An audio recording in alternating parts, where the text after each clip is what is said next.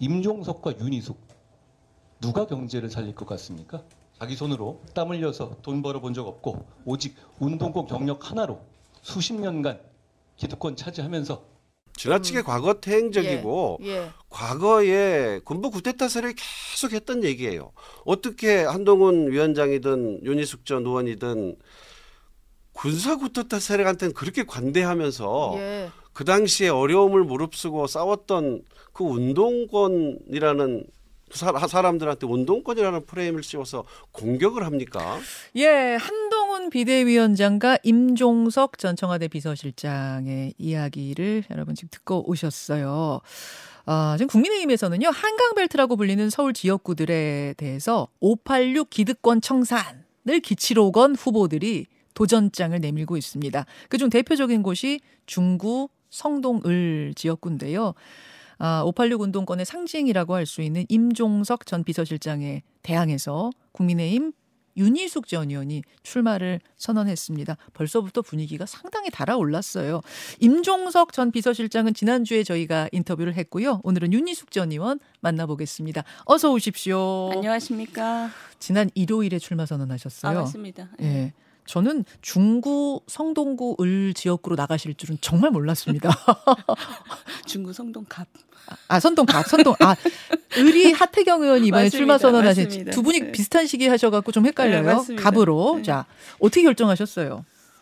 어, 아유, 뭐, 그 지역이 매력이 많은 지역이에요. 음. 그래서 저기 가서 그 정치를 해보고 싶다고 생각을 했죠. 그래서, 근데 지금은 뭐 제가 그 공천을 신청하는 거니까 네네. 뭐 어찌 될지 모르죠. 뭐. 아직. 어찌 될지 모르죠. 음. 그래서 지금 서초에서 의원을 하셨던 네, 네. 기억이 있기 때문에 거기 어디 쪽 어느 쪽이 아니실까 했는데 음. 한강을 건너가셨어요. 네, 그 일단 제가 저야 뭐 저 스스로 굉장히 자랑스럽게 생각하지만 그래도 배지를 스스로 내려놓은 곳에 대해서는 그 제가 거기에 대한 책임도 거길 다시 가지 않는다는 것도 사실은 좀 포함되어 있는 거고요. 어. 그리고 어 인지도가 어느 정도 된 정치인은 저는 그래야 된다고 생각해요. 자기에 맞는 곳을 가야지 음. 나가면 당선이 굉장히 확률이 높은 곳에 찾아다니는 건 별로 좋지 않은 모습이라고 생각해요. 음, 음. 그런 게 당선이 확실한 곳은 어 제가 4년 전에 저처럼 그러니까 좀 아직 정치적 기반이 없는 잠재력이 있는 그런 아. 사람이 가는 게 맞는 거죠. 아하. 한강벨트 8개 지역구가 모두 민주당 현역 의원 지역구입니다. 어떤 현역 의원 지역구에 어떤 분들이 도전장을 던졌나 살펴보면 제가 호칭을 생략하고 말씀드릴게요. 윤건영 지역구의 태영호 도전장, 김민석의 박민식, 정청래의 김경률, 박성준의 하태경, 이영, 이혜훈 이런 분들이 출마 선언을 했어요. 거기다가 기존에 그 지역에서 준비하던 여당 예비 후보들도 계시니까 상당히 많은 분들이 이제 도전장을 내민 건데 공통점이 새로 도전장 내민 분들의 공통점이 586 기득권 청산을 외치면서 이제 도전장을 내밀었다는 건데요. 왜 그것이 이 시점에서 필요하다고 보십니까? 어 저는 근데 뭐 딱히 586 기득권 청산만 외친 건 아니에요. 아 나는 아니다. 아, 겸사겸사입니까 그러면? 아니 그러니까 뭐 임종석 선생님 나오시면은 뭐 굉장히 환영하고 왜냐하면 586 청산에 대한 얘기를 할 수 있으니까. 아하. 그런데 저는 제가 생각하는 이 총선의 컨셉은 네. 시대적 과제가 너무 엄중하고 그 시대적 과제를 감당할 수 있고 감당할 의지가 있고 도덕성이 있는 사람들 또는 정치 세력이 정치를 해야 된다. 정치 세대 교체가 일어나야 된다라는 얘기예요. 세대 교체. 근데 그 세대 교체라는 거는 586도 굉장히 한 시대를 그 풍미했고 이제는 자기 역할을 하지 못하는 세대이기 때문에 당연히 가야 되는 세대이지만 저는 그렇다고 해서 그 친명 강성이라고 얘기하는 뭐 개딸 전체주의 이런 것도 우리 지금 시대적인 그 과제 앞에서는 굉장히 무능하다고 생각해요. 어. 그러니까 그 뭔가 정치 세대 교체라든가 시대적인 과제를 국민들 앞에서 그 마음껏 얘기할 음. 수 있는 장이 이 큰 선거의 장이잖아요. 네. 그러니까 그런 큰 선거의 장 안에서 누구랑 붙어도 저는 굉장히 좋아요. 음. 근데 이제 586그 기득권은 지금 현재 임종석 선생이 거의 계시니까 네네. 이미 저 도전장을 내셨으니까 반가운 거죠. 근데 음. 반가운 이유는 글쎄요. 저는 그 586 운동권들이 2000년에 김대중 대통령께서 젊은 피 수혈 그래서 정치권에 대거 들어왔어요. 그래서 그 어, 운, 운동했다는 그 도덕성 네. 그게 아주 저거였죠. 네네. 그, 그 트레이드 마크로 들어왔는데 그때 신선했는데 지금 20, 25년이 지난 다음에 현재 신선하냐? 저는 조국 사태 때 그 유효성은 완전히 검증받았다고 생각합니다. 어. 그러니까 서로 덮어주고 밀어주고 끌어주고 하면서 그리고 두 번째는 그러니까 도덕성 부분에서 이미 끝났고 두 번째는 우리가 지금 이 60년의 그 개발 패러다임을 완전히 바꾸고 우리 시스템 개혁을 해야 되는데 이분들이 하시는 걸 보면 시대가 어느 시대인데 해도 해도 너무한다 이런 생각을 저는 되게 많이 들어요. 아, 예를 들면 어떤 예. 예를 들면 임대차법 같은 거죠. 임대차법 같은 경우에 지금 시대가 어느 시대인데 저 사람들은 집을 가진 사람을 저렇게 죄인 취급하고 좀 더 좋은 집에 살고 싶다는 그런 사람들의 주거 상승 욕구를 집 있으면 됐지 이런 식으로 살 곳 있으면 됐지 이런 어. 식으로 그 굉장히 뭐랄까 징벌적으로 저- 접근하는 게 야 이게 우리가 지금 시대가 어느 시대인데 저는 그런 네. 느낌이 들어요. 그러니까 능력과 의지도 별로 없고 시대를 읽지도 못하고 음흠. 그리고 도덕성도 없어. 왜냐하면 이 시스템 개혁이라는 거는 항상 손해 보는 사람이 나오기 때문에 국민들한테 믿음을 줘야 됩니다. 음. 지금 당장 어렵지만 이거를 우리가 견디면 그 다음에는 지금 손해 보는 것 같지만 또 우리 전체한테 조, 좋을 수 있습니다. 이런 믿음을 줘야 되는데 네. 그러려면 그 얘기 하는 사람이 신뢰성이 있어야 있어야 돼요. 된다. 저 사람이 나랑 똑같고 또는 나보다 더 양아치면 내가 그 사람 얘기를 왜 믿어야 돼? 어. 이렇게 되잖아요. 예, 예. 그렇기 때문에 굉장히 정치인은 저는 도덕성이 중요하다고 생각해요. 예. 그런 의미에서 저는 586 그 운동권은 시대적인 유효성을 다했다. 지금 임종석 선생께서 그랬잖아요. 운동권이라고 어저 그 매도돼서는 안 된다. 운동권이라서 매도하는 게 아니라 지금 시대에 맞는 정치를 못하기 때문이다. 알겠습니다. 한 가지만 더 말씀드리면 임종석 선생이 저 저 방송에서 뭐라 그랬냐면 네. 그 한동훈이나 윤희숙은 지금은 귤처럼 보이지만 네. 운- 운동권을 저격하면서 탱자가 될 수 있다 그런 얘기를 했어요. 어. 귤화 위지라는 말을 쓰셨어요. 어허. 어, 되게 한하게 조예가 깊으신 것 같은데 근데 탱자는 제가 정확하게 그 얘기를 하는 거예요. 운동권은 이미 탱자가 됐다. 아 이미 됐다. 탱자 부대다 저기는. 아 탱자 부대다. 그러니까 임종석 선생은 탱자 부대장이었던 사람이죠. 야. 근데 다른 사람에게 탱자가 될 될 수 있으니 조심하라고 얘기하는 네. 거는 예. 자기 자신을 돌아봐야 된다. 전 그렇게 생각합니다. 근데 이제 이런 말들에 대해서 어 지금 586 정치인들 뭐 임종석 실장, 윤건영 의원 이런 분들은 뭐라고 이야기를 했냐면 윤건영 의원의 말은 그대로 읽겠습니다. 아무 맥락도 컨셉도 없는 뒤죽박죽에다가 출마할 곳을 억지로 만들어주는 느낌이다. 많이 한심하다. 운동권 잡을 게 아니라 물가 잡고 경제 잡는 게 여당 할 일인데 아직 정신 못 차렸다. 뭐라고 답하시겠습니까? 아니 그저 그건 다 순서가 있는 거죠. 저는 지금 한동훈 위원장이 이 총선의 컨셉에 어떤 시대에 맞는 정치라는 것을 인물 라인업을 짤 때까지는 그 얘기 하실 것 같아요. 근데 정책에 대한 얘기를 해야 된다. 당연하죠. 국민들 앞에서 그걸로 붙어야죠. 그거는 라인업이 일단 만들어진 아. 다음에는 당연히 그거 가지고 얘기해야 되고 그걸 아주 기다리고 있는 거죠. 아, 그 다음 후보들은. 순서는 그럼요. 정책 이야기 할 거다 기다려 보셔라. 그 총선의 컨셉이라는 게 인물, 그 다음에는 음. 이 이제 뭐 갖고 정책에 대해서 얘기할 거다. 그리고 한동훈 그 위원- 위원장이 이 총선 시작할 때 뭐라 그랬냐면 예, 예. 격차 해소라는 화두를 던졌잖아요. 음. 저는 그 부분이 굉장히 중요한 총선의 컨셉이 될 거라고 생각합니다. 격차 해소요. 어, 그 한동훈? 위원장이 그 얘기를 처음에 꺼냈을 때 저는 예, 예. 굉장히 적절한 화두를 꺼냈다고 생각을 했어요. 왜냐하면 우리 사회가 지금 갱- 생산성이 굉장히 떨어지고 쇠락하는 것도 맞지만 또 음. 한편에서 이 결정을 못하는 이유가 사회 통합의 문제거든요. 그래서 음. 격차가 굉장히 많고 한 줄로 다 같이 한 줄로 경쟁하니까 대부분의 국민들이 음. 박탈감을 느끼고 있거든요. 음. 요거는 우리가 패러다임을 바꿔야 됩니다. 다 여러 줄 서는 사회로 음. 그러면서 격차를 실제적인 격차를 없애주고 그 얘기를 이번 총선에서 굉장히 많이 할 거예요. 정부 여당으로서. 경제 이야기 이제 나올 거니까 기다려 보시라 그 네. 말씀이신데 어제 이미 임종석 전 실장과는 경제 문제 놓고 한판 설전 벌이셨더라고요. 임 실장님이 민생 경제 회복의 중요성 언급하면서 한동훈 위원장이 그 입에 경제를 올리면서 경제 망친 윤석열 정권의 실정에 대한 사과부터 해야 할 것이다. 지난해 경제 성장률 1.4%로 주저앉았다. 1인당 국민소득 IMF 이후에 처음으로 마이너스 됐다. 이렇게 SNS에 썼습니다. 음, 음. 그러자 윤희숙 전 의원이 뭐라고 하셨더라? 제가 설명을 드릴게요. 네.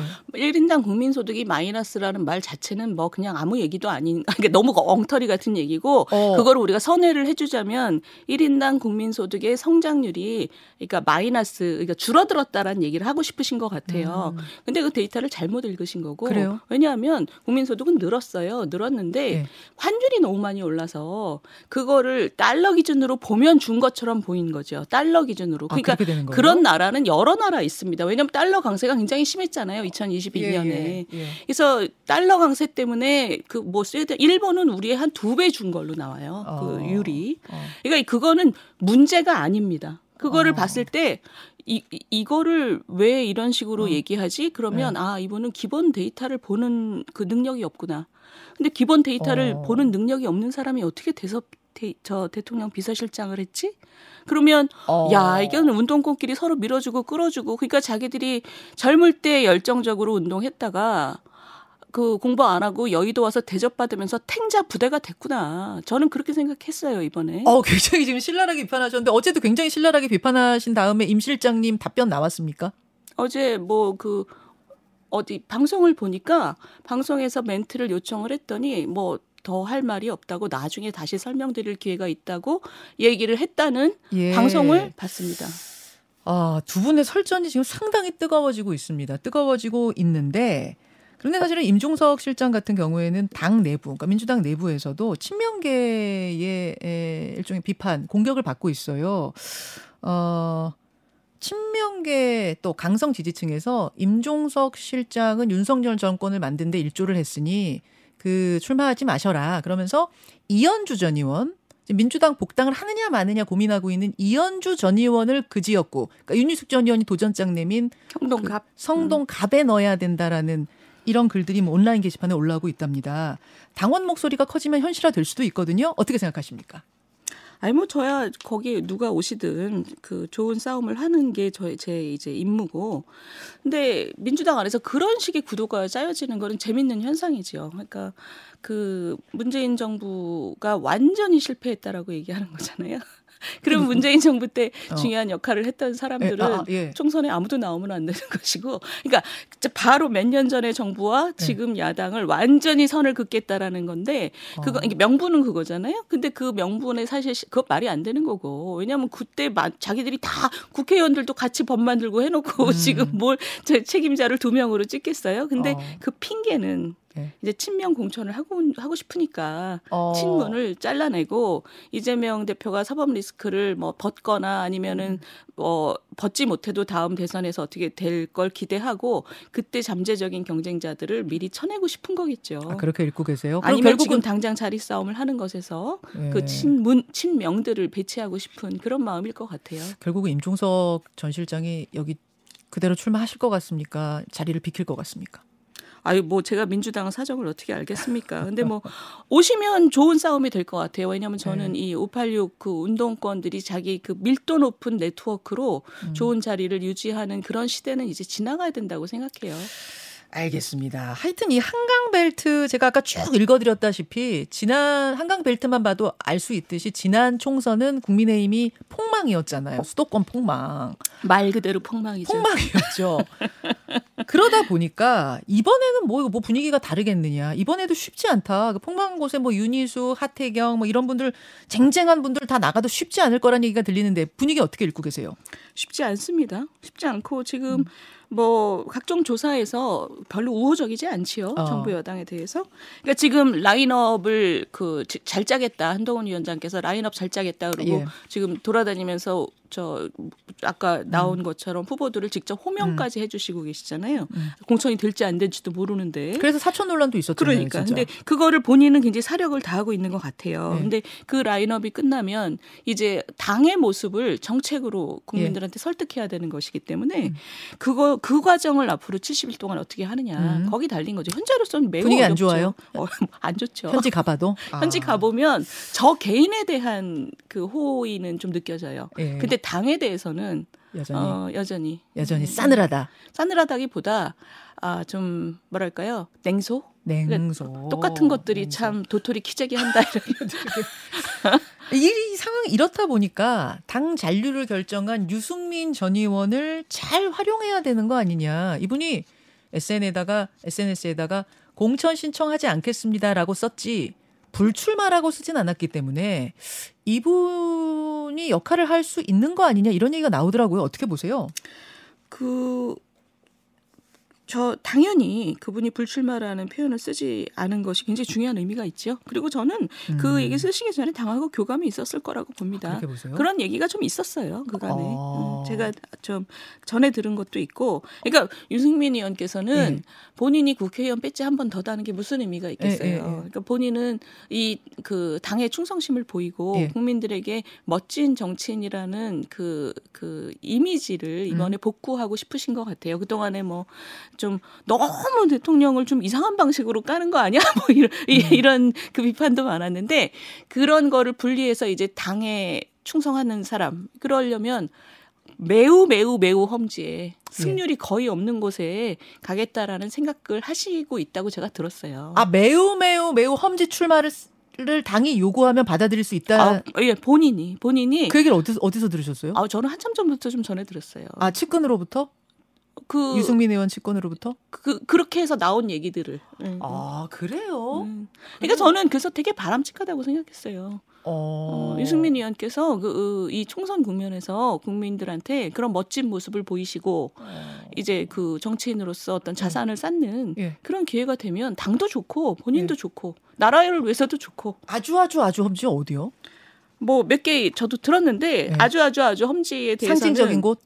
어, 상징적인 것 그러니까 어. 당선 가능성이 거의 없지만 예 예. 본인이 가서 이길 수 있으면 그것 또한 좋고 그러나 어. 진다고 해도 역시 박수 어, 받을 수 굉장히 있는? 멋있는 이미지가 될 수 있는 아. 그러니까 당이 아마 그런 곳을 부탁드리지 않을까 싶어요. 그렇군요. 유승민 의원이 수용할 수도 있다는 뭐 이런 지금 말씀이시고 그렇죠. 그냥 두면 안 된다 그분을 이런 이런 말씀이신 아 거. 본인이 그렇게까지 말씀하시는데 알겠습니다. 나 내가 너네 싫어 이러는 것도 아니고 아하, 알겠습니다. 유승민 전 의원 이야기까지 나눴는데 지금 시간이 별로 없습니다만 이태원 특별법 네네. 이거 거부권 어제 대통령이 행사했는데요.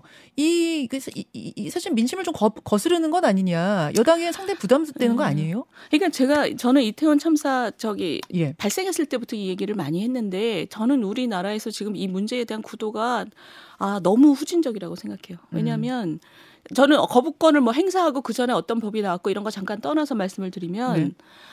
어느 나라나 이런 우리가 생각해보지 못했던 그 재난이 났을 때는 그 법적인 문제 따지는 거하고 별도로 음. 구조적인 문제 우리가 어떤 그러니까 법적인 거는 우리가 뭘 안 지켰기 때문에 이게 생겼다는 건데 그게 아니라 이런 재난은 이제 우리가 뭘 마련해 놓지 않았기 때문이라는 게 음. 훨씬 중요하거든요. 그렇죠. 그러니까 이거는 전문가 위주의 조사위원회가 꾸려져야 됩니다. 근데 이 이런 것처럼 지금 뭐 강제 구인 뭐 이런 식으로 법적인 책임을 묻는다거나 자, 아니면 잠시만요. 예, 예. 한 1분 정도 더 필요하시죠? 일본 예. 광고 후에 마무리하겠습니다.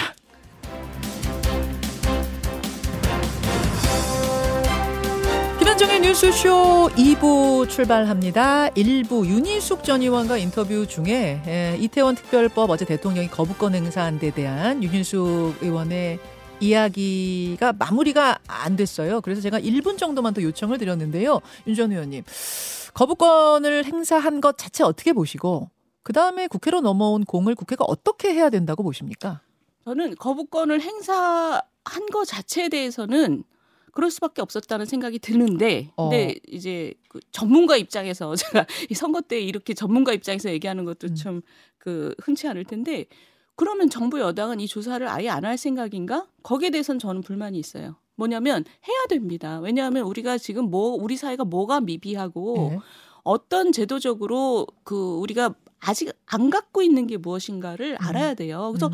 독일이나 일본이나 이런 사건이 났을 때는 진짜 엄중한 조사를 했습니다. 그거는 누구 잘못한 사람을 골라내려고 하는 게 아니에요. 네. 우리 사회가 어느 부분이 준비가 안 돼 있는가. 그 얘기는 뭐냐면 지금 이 법 안에서 얘기하는 강제 구인 조항 같은 거 이런 거는 굉장히 그 뭔가 책임을 개인에게 물으려고 하는 거잖아요. 그리고 여당목, 야당목 지금 이런 거 편향 편향성을 얘기하는 예, 거 예. 이런 얘기 자체를 그만해야 된다는 얘기입니다. 제 얘기는 이게 뭐냐면 어. 전문가 위주로 여당 야당이 같이 앉아서 재난 전문가 뭐 공공 그 저 소방 전문가 다 같이 앉아서 얘기하면서 서로 비토하면 돼요. 그냥 음. 이 저분은 너무 정책 편향적이야. 그러면 음, 음. 어느 한쪽이라도 비토를 하면 그냥 네. 제외하는 걸로. 전문가 명단을 쭉 놓고 그렇죠. 그러면 어. 여당이 몇 명, 야당이 몇 명, 지금 뭐 7대 3이냐, 7대 예. 4냐 이런 거 갖고 싸우고 예, 있잖아요. 특조위 구성 그럴 놓고. 이유가 없는 거예요, 이거는. 이거는 어. 그냥 양쪽이 다 합의할 수 있는 사람으로 다 그냥 해서 음. 여당목, 야당목 없이 우리 사회에서 이 문제를 가장 고민을 하신 전문가들을 모셔놓고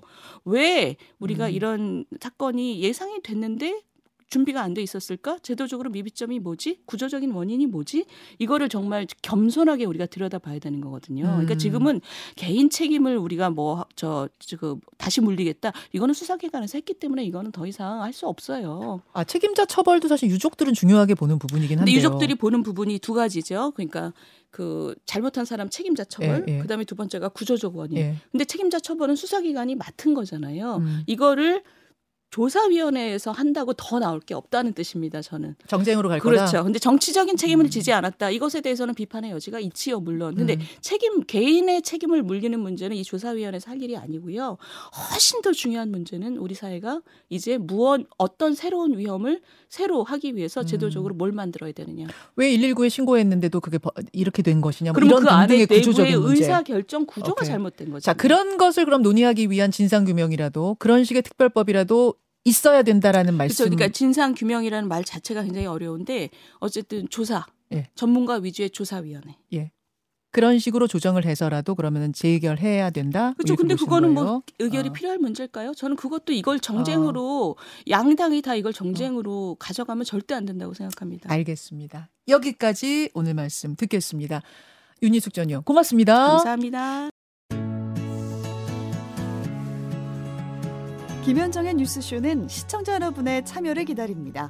구독과 좋아요, 댓글 잊지 않으셨죠? 알림 설정을 해두시면 평일 아침 7시 20분 실시간 라이브도 참여하실 수 있습니다.